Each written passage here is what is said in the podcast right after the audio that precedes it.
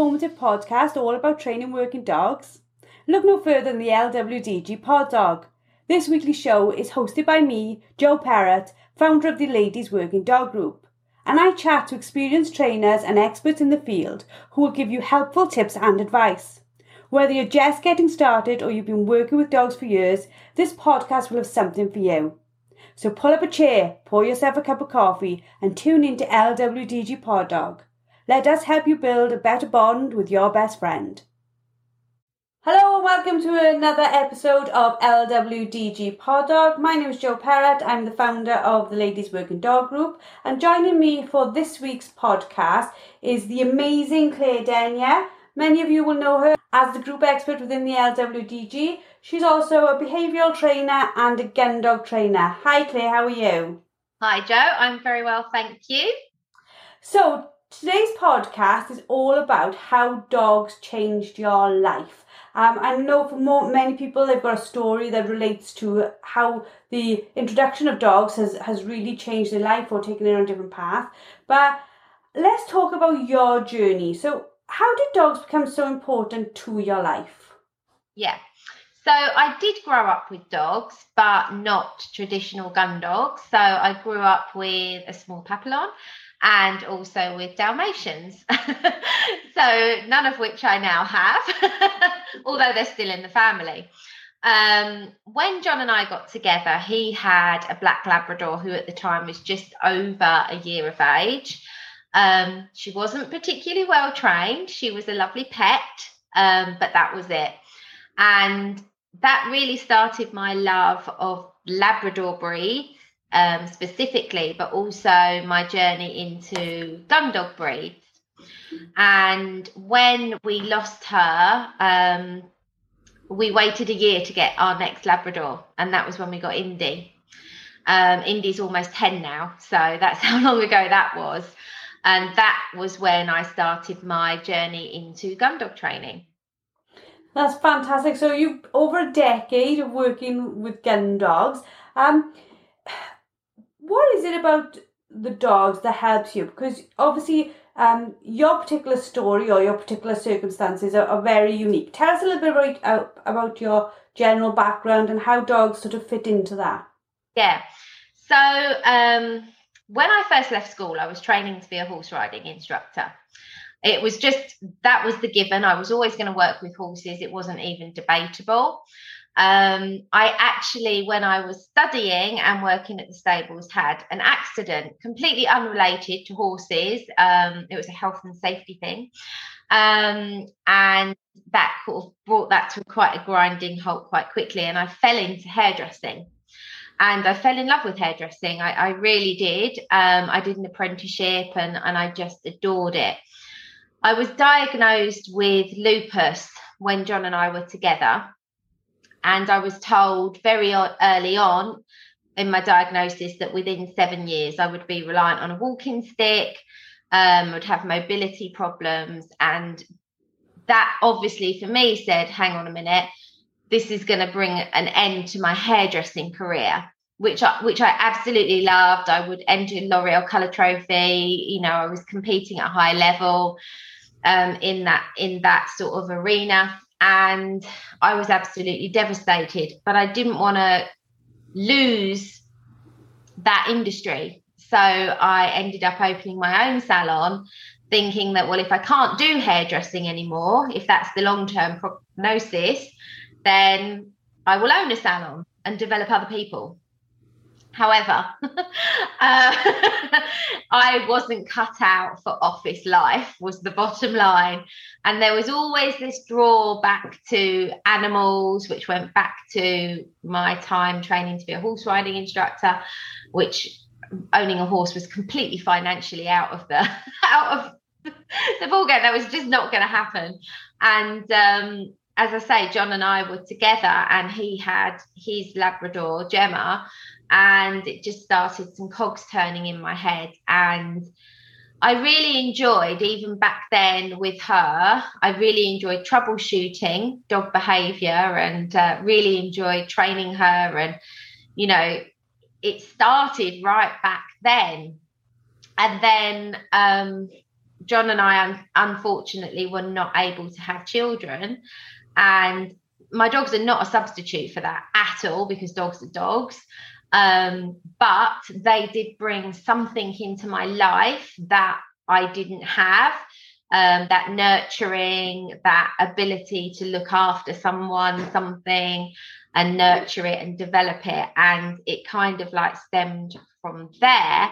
But more so as well, um, when we got Indy, I wasn't yet on a walking stick, um, but it was the being outside with the dogs that brought a whole new element of health to me.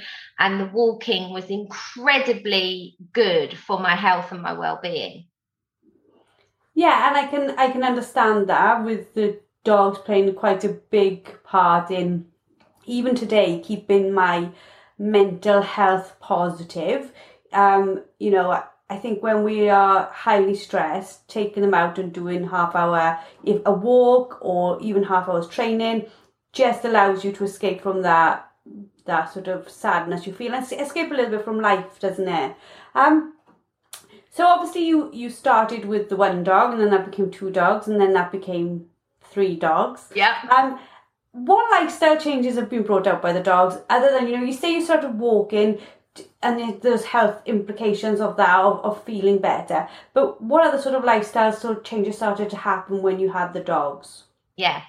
So obviously there were the health benefits of being active. It was keeping the joints mobile and flexible. And I felt like I was winning all the time because it's like, well, the doctor said that I'd be on walking stick by this point and I'm not.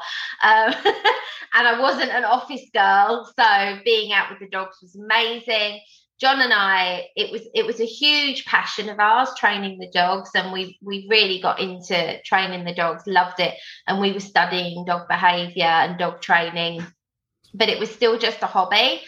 Um, and then after Indy was attacked and had her breakdown, and so many people said to me, that dog's career as a gun dog is over, and that dog won't have quality of life. And it, this is going to sound really strange, but almost I was like, well, hang on a minute. They pretty much said the same thing about me. Those years ago, they were like, she's going to be no good. She won't be able to do this. She won't be able to do that. And I was like, I didn't give up on me, and I'm not going to give up on this dog either.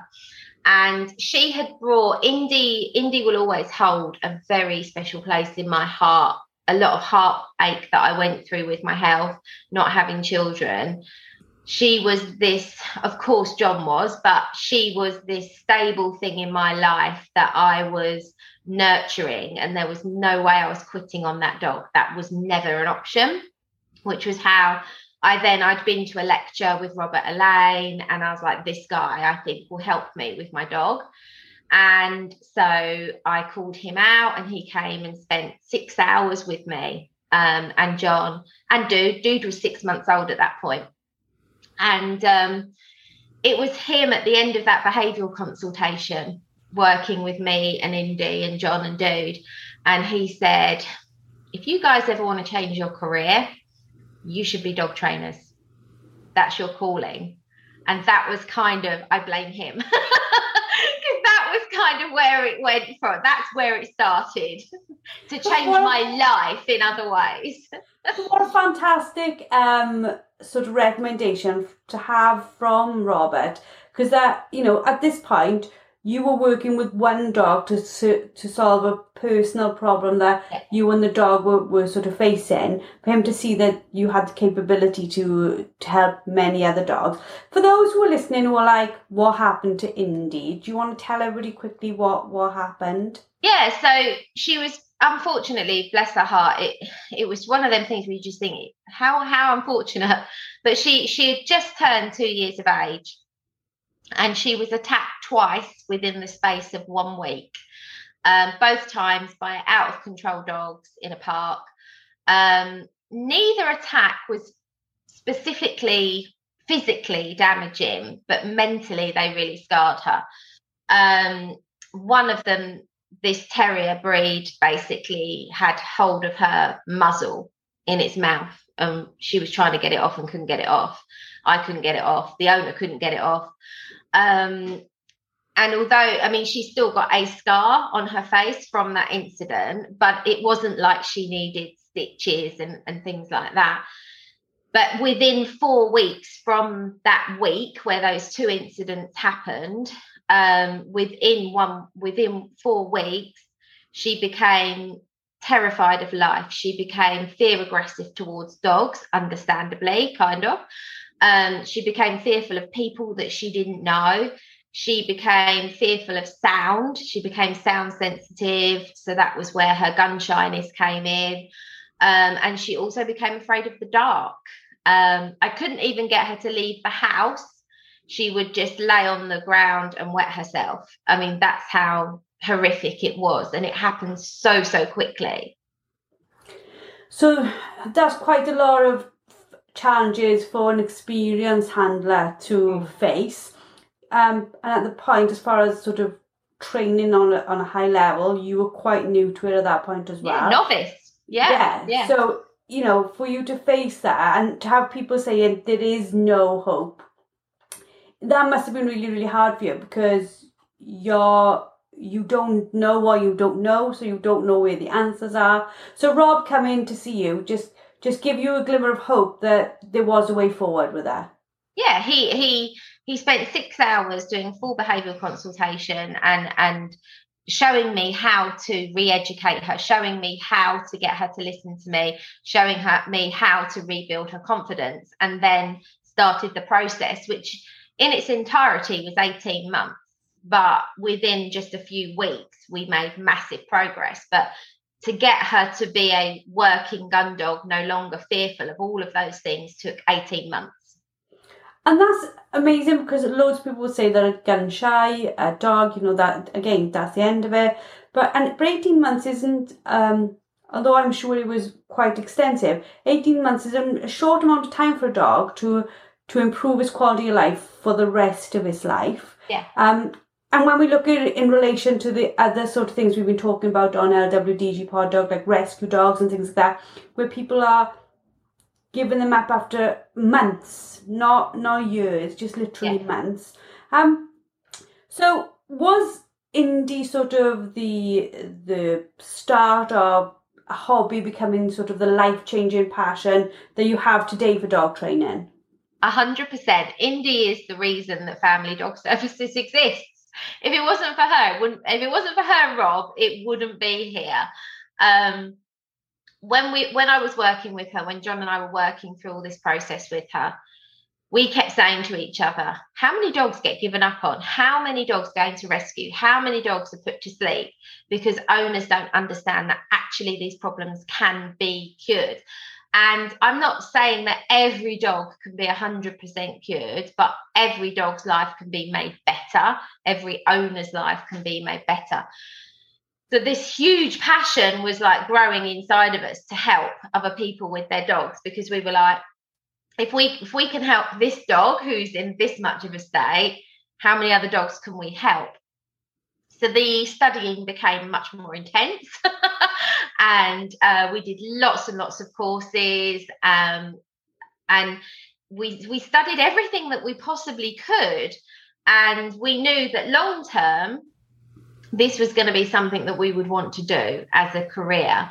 But it was a really frightening it was a really frightening idea. John had been working in the same it company for 24 25 years um, and i had the salon um, and I I was developing people within the team, and I was like, well, I could edge away from the salon because I'm developing people. People want to grow, and if I step out, they can grow. Um, and then John was basically made redundant.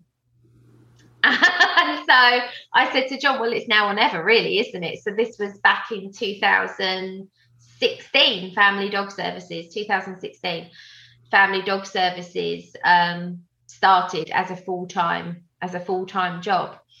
Yeah, that's that's quite incredible because the the first Facebook group for LWDG in its very first form started really around the same time. So really, yeah, it was it was the end of 2015, beginning of 2016. So yeah. it, it's sort of like it's interesting to see how the whole industry progressed, but that you've almost been there to see as those changes have have been made. And you know, it's not just our organisation, but the the industry as a whole. I think it's gone through quite a lot in seven years. Yeah. Um, and seven years for any business um, is a long time in relation to the the length of of, of time companies stay open. So now that you've sort of made the complete change. Seven years is enough to say this is a permanent change, and, and you're absolutely obsessed. And I know from the work that you do with with our group that you are absolutely passionate and, and forever giving of your um,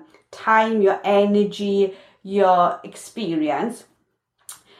Tell me more about like learning more about dogs to help transform their lives, known as lives. Where you've done all that sort of training is it a big thing to you to then impart that knowledge onto others?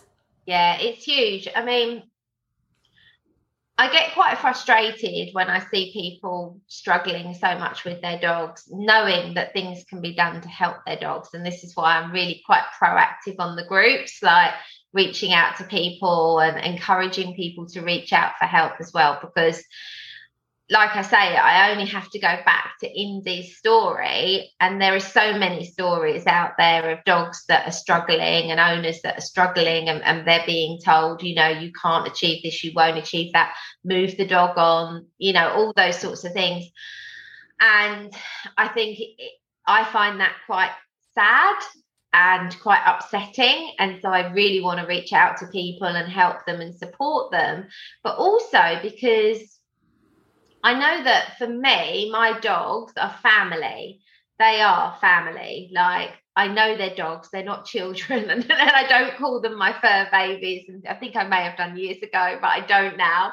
Um, I have much more respect for them than that now. um, but my dogs mean the absolute flipping world to me, and I know that for a lot of the people that are struggling with their dogs, their dogs are the same. Their dogs are their world. You know, a lot of dogs get treated better than people's children. You know, it's like the children get told to get off the sofa and go and do their homework, and the dogs don't get told to move. So, you know, um, but the what it can do for the owner to achieve things with their dog it can be really uplifting emotionally and mentally and make you feel really worthwhile and that you're doing something amazing. And I always say to people, like, you need to count your little wins. Every win is a little win. You know, it's not just the big stuff that's important. But dogs are not human. And I think we really underestimate how amazing dogs are for changing our lives as well. And like with your story, Joe, with the dogs as well, the difference dogs make to our lives is massively incredible and important. But we can make just as much as a difference to dogs' lives by being understanding and wanting to do what's best for them and learning how to to do that for the dog. And it's lovely to hear you say about the amount of time you spent researching and learning because it takes somebody with that type of mentality to be open to to finding ways to solve dogs because you know there isn't that you know you always say you, you train the dog in front of you yeah. and, and with whatever that needs so you can't have one plan in your mind. You've got to have many and find the one that suits. Uh, I think if you've taught us that a hundred and one times. yeah. But, but no, it's it is like a really important thing. But as much as dogs can bring absolute pleasure, and I do understand, like I've got children, but my attitude with my children with my dogs, especially now they live in the house, is very much you're my babies. You know, mm-hmm. you can do what you want, which is very very naughty, but but they are my thing. But also, I suppose as as my children get older and they're very independent, I've brought them up to be like that. I've lost the little person who needs me to do stuff with them. So I've got almost uh not a standing almost. Do you know what I mean? The dog standing and they let me do everything, you know. Uh, but I think as well, people don't realize that when they purchase a dog, you're talking about maybe a 8 to 14 year, if not more, commitment to building a relationship with somebody. Do you find that people get upset because it's not happening all at once? Yeah, people get really upset when So if I break it down, like quite often we get people come to puppy training that maybe they're not gun dog breeds, they're just, you know, any other dog breed, um, which is really common. But they come to a puppy class and they think that attending a puppy class once a week for six weeks or whatever is going to train the dog. No. Um, people with gun dog breeds, they tend to then want to delve into, you know, gun dog training, whether it be more for a pet training basis or for gun dog work or competition or whatever. They tend to stay longer, but it, it's getting into people's mind and understanding that training the dog is actually for life, regardless of the breed. It doesn't matter whether it's a gun dog breed or or whether it's a Frenchie or whatever it is. That dog is learning for life through its interactions with us on a day to day basis. And you need to put that effort in with that dog.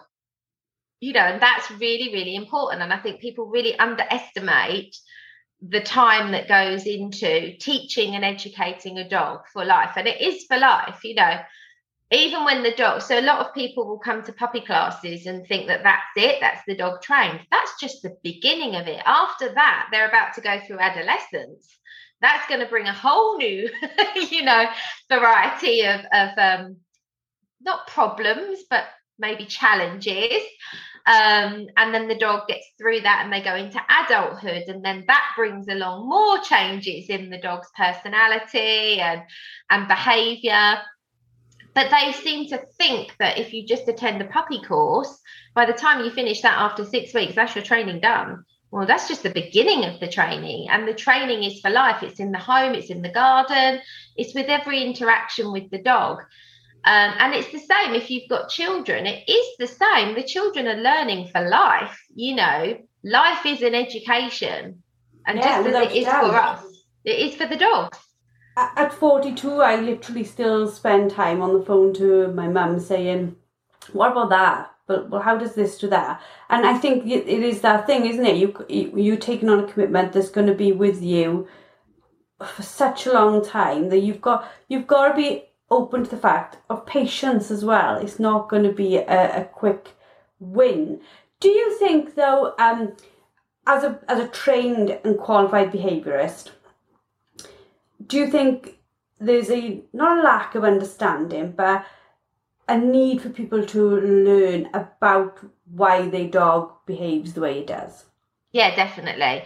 I think too often people try to humanize the dog and they don't see it from the dog's point of view. They don't see it from the dog's perspective.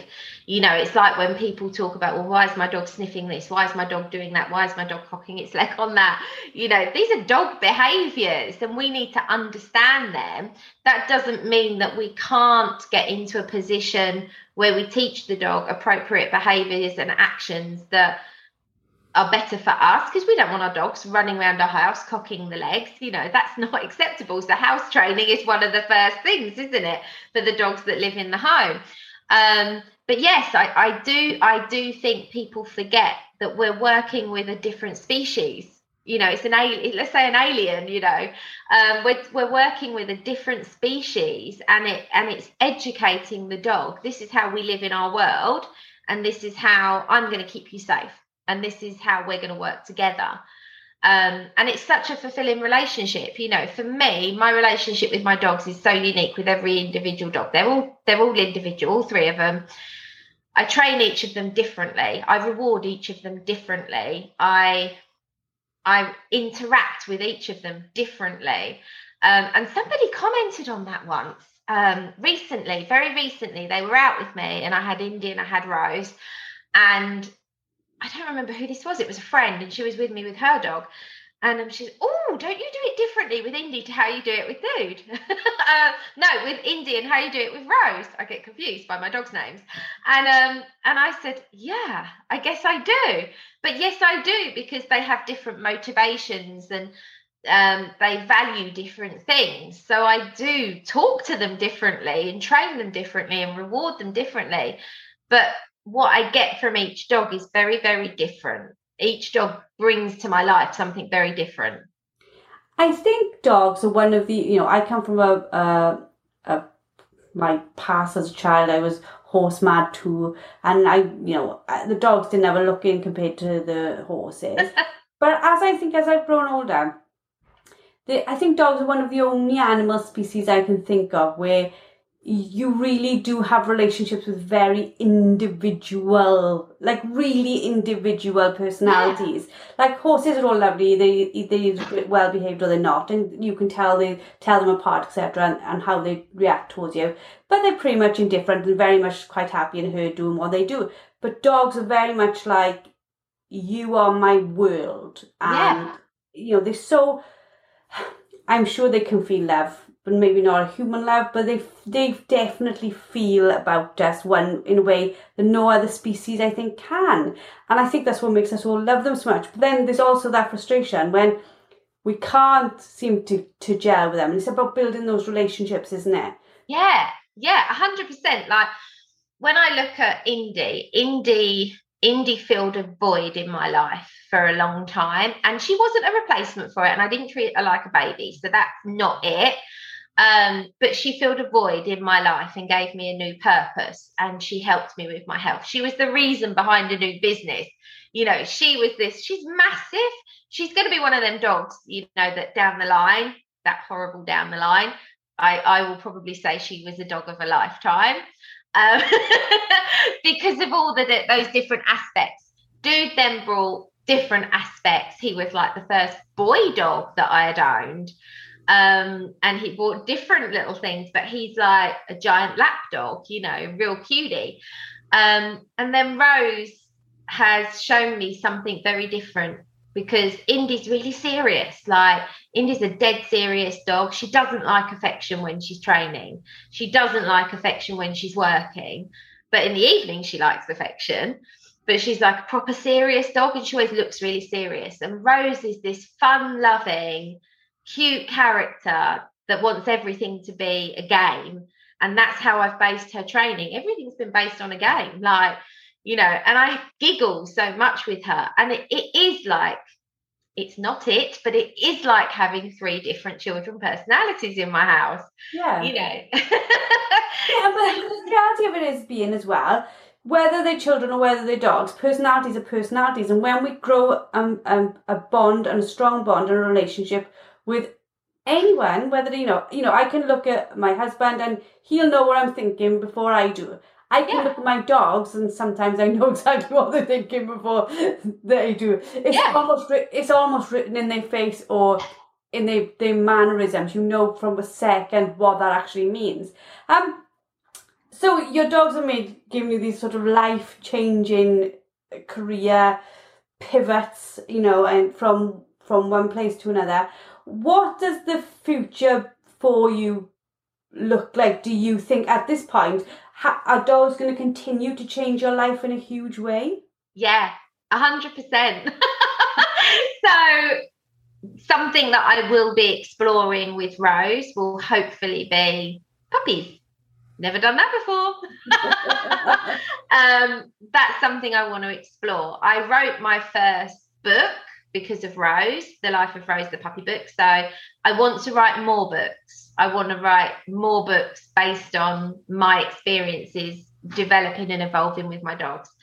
Um, so that's something in the pipeline for me, um, as well as puppies. and I think ultimately, my my life's not dictated by my dogs. That would be very wrong to say that. But the journey I take with my dogs over the next 5, 10, 15, 20 years, I think each dog will probably give me something new to work on and something else to challenge me. And I think I will, the business will evolve based on that for sure, without a doubt, whether that be writing books or doing other things um, a litter of puppies totally out of my comfort zone. I don't know why I'm doing it, except I really want to do it. Um, and I just think each dog has inspired me to grow a little bit more. So that's going to be really interesting to watch. And I will be led. I will. I will let my life. I do think I'm a real great believer in things happen for a reason. Some things are really rubbish, and you would rather they didn't. But other things are really amazing. But I do think things do happen for a reason, even if you can't see that reason at the time. And all of the changes in my life, health reasons and things like that, health things, everything has brought something amazing to my life no matter how rubbish that thing has seemed at the time something amazing has generally come out of it. May not always be the thing the thing that i thought i wanted but something amazing has always happened. So i'm going to go with the flow on it. And i think that's the best way to look at it. Like literally you know before we started recording, I was saying to you, you know, but like I spend quite a lot of my time video editing now. I never saw that for my future. I never saw the LWDG in my future. I certainly didn't see the friendships like, like I have with you and with other ladies. Yeah. I didn't see those things in my future. You know, they dogs can sometimes be the connector. I think if you have a passion for a dog for a sport, it it will automatically connect you to other people you would never have have maybe had in your life had you Yeah. not had that dog. So I think there's something truly bonding about dogs that, that builds communities. Um, it's really true. And I have to say, for me, finding the ladies working dog group and you and all the amazing ladies I've met through that has brought me some really special friendships that I wouldn't I wouldn't have found if I didn't have my dogs. yeah. Oh, that's me too. Oh, so. Like, I, I class you. I class you as one of my best friends. Most people know that. Uh, you know, there's other ladies who I just think I would never. And like going to the game fair and seeing all those ladies come up to me in, in real life when you know we've just been through COVID and everything else, and then it was like meeting a friend with every single one of them. And I think again that's just something that the the dogs have built our community, and our community has built these friendships. Um most people will know how to find you, Claire. If they're in our group, they'll know exactly where to find you. But if somebody's listening who's outside of the group, how do they get in touch with you? Yeah, so I'm very accessible on Facebook um, through Family Dog Services, um, uh, email, website, Facebook, Instagram. I'm not so good with Instagram messages, so probably stick any messages to Facebook and website because, uh, yeah, that's how I go. But yeah, Family Dog Services is, is the business name, or contact me personally, Claire Denia. Yeah.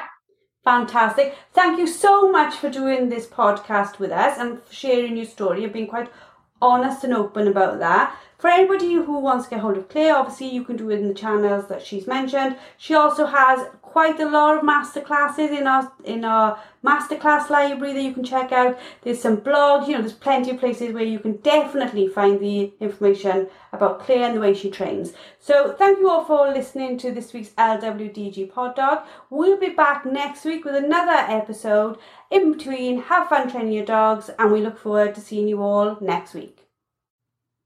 Thank you for listening to LWDG Pod Dog with me, Joe Parrott. Now, we all know training a dog takes time, energy, and patience, but our lives can be really, really busy. Don't worry, the LWDG has got you covered. Join us for our free planning workshop where we'll show you how to use short 10 minute training sessions each day to fast forward your dog's education.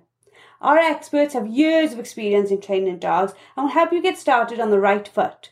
Register now and start making progress with your furry friend today. Go to our Facebook page, the Ladies Working Dog Group, and click on the pinned post or visit www.thelwdg.com.